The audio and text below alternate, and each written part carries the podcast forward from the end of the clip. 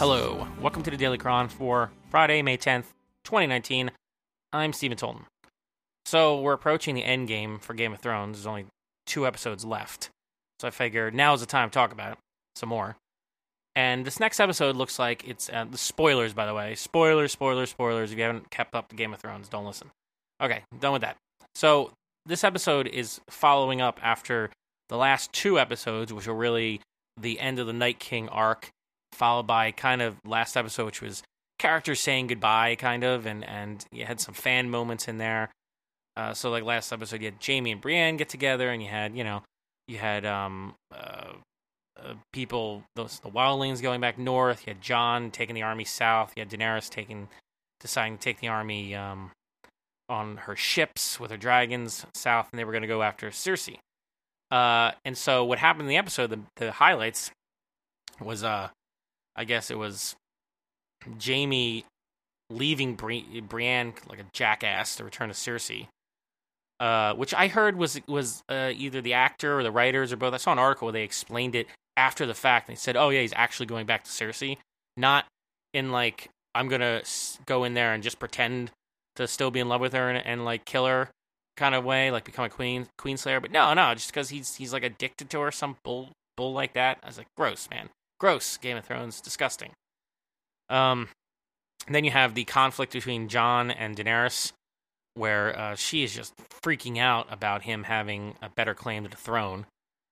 And, and she can see that as inevitable conflict because uh, I think they're, I mean, I hope they're doing this, but I, and, and, they're kind of foreshadowing it, but I'm not sure they really will follow through, is uh, turning her into, her into kind of the Mad Queen kind of deal. Because if you have to choose between Jon Snow and Daenerys, as who is the better leader, I would pick Tyrion. But but you know, if you have to you know pick between the two, Jon has everybody who follows him. Like he's the the one who has a better claim that the people would follow in uh in Westeros, not Daenerys. She she'd probably be looked on as a as a usurper, you know, and uh, she has you know dragons, but you know, it, I, I don't think people are really longing for her on Westeros, you know. Uh, and she keeps making questionable moral decisions, like roasting people alive with her dragons, and she has a temper. You know, like they, they keep foreshadowing that she's maybe not fit to rule or that her temperament is going to cause a conflict. Then you have the Stark kids basically like all on board with, you know, against her. Uh, and then uh, you know who who knows, Gavin? You have there was a conversation that Tyrion had with Varys where Varys is is uh, essentially as good as saying that he thinks Jon should lead, and uh, I'm I'm kind of guessing they're foreshadowing some kind of betrayal there.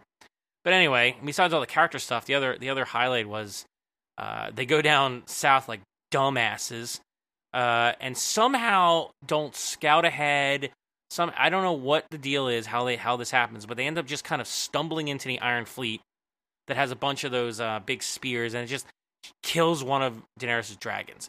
Now, I, I don't understand how you can be that stupid, but okay, whatever. We had an entire episode where they fought Army of the Dead in a, in a stupid manner too. So whatever, their tactics are dumb and mo- mostly for dramatic effect. So this way, they knock out one of her dragons, so you know they make the, the odds a little easier. And then they, they, they get a bunch of their ships destroyed. And um, what's her name? Missandei, Miss Miss not Missandei, Missand. Oh gosh, I can't remember her name.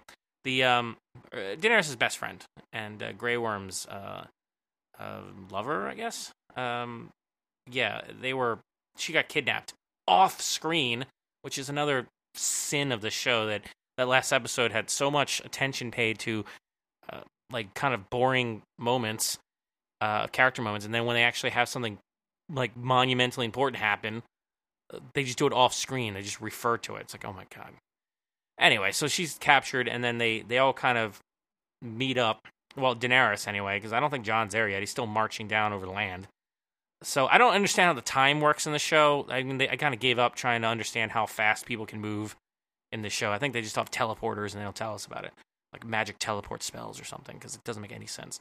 But anyway, they they get they they regroup and they go to like the gates of King's Landing, which now apparently is surrounded by like some kind of desert. Like what kind of weirdness are they playing here with the geography of their of their world? I, whatever. They're just they're just playing fast and loose with everything at this point. I think I, I just assume that all their choices now are for dramatic effect and not because they make any kind of sense. Uh, so anyway, they come up to the gate and it just has all of those like dragon killing things up on the towers and has so it has like a bunch of archers and Tyrion walks walks forward to kind of try to negotiate uh, her unconditional surrender and uh, you know that doesn't work and so he he goes directly over to Cersei and, and tries to convince her stupidly like to like she's gonna back down. Um, and uh, of course Cersei doesn't and kills uh, you know daenerys's friend there by beheading right in front of him, but not before her last words were Dracarys, which is directed, I think, directly at, at, at Daenerys to tell her to burn them all. I think literally. I think maybe literally. And the last, the episode ends with Daenerys like looking really pissed and walking away. So I don't know. Considering how bad their tactics were with the battle against the Night King and how like random but cool, but still very random and implausible the ending, uh, what res- resolution was for that. I guess that they're probably going to do something really stupid in this next episode in order to uh, to to win. I do think Cersei is going to lose.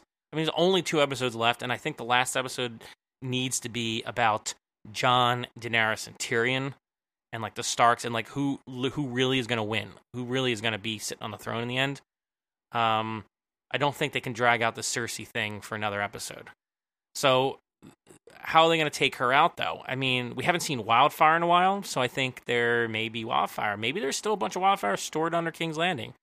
Maybe it gets. I don't. I don't remember if it got moved or not. I know it got a lot of it got used, but quite possible that there's it got re, another stockpile got made in the meantime. You know, um, Tyrion knows secret ways of getting in there, so maybe they sneak into the city in order to attempt to assassinate Cersei or to access wildfire, or maybe just to try to take out those guns. Because if they didn't have those weapons, they could kill the dragon so easily.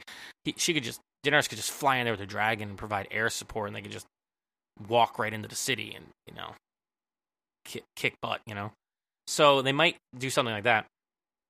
Arya and the Hound are on their way down separately for their own thing, and and obviously there needs to be a Clegane Bowl. And I think that that may or may not be this episode, but if it is this episode, I think uh, Arya may stick around. I'm not sure. She could also be the one who kills Cersei. Uh, you know, she does have the assassin skills for that. It would be interesting. Uh, I don't. I don't think. I don't know. I don't think they're going to kill Arya off, but they might because Jaime came back down. But on, on the one and on the one hand, if he's down, if he's back with Cersei at the end, either he kills Cersei, they kill each other, or Arya kills Cersei and then Jaime kills Arya. Like something like that might happen. But some kind of conflict is going to happen.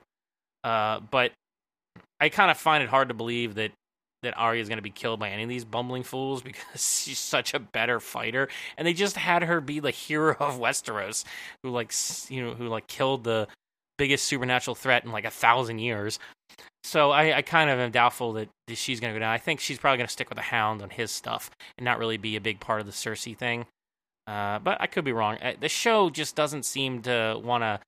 It, it, it wants to play really fast and loose with things and, and try to constantly re- misdirect you, especially lately. You know, so I don't, you know, I don't know. I don't know how it's gonna work, but I I am pretty certain that Cersei dies at the end because I don't think she would accept anything else. But that's pretty dark though because she is pregnant, so that would be really dark to kill the pregnant woman.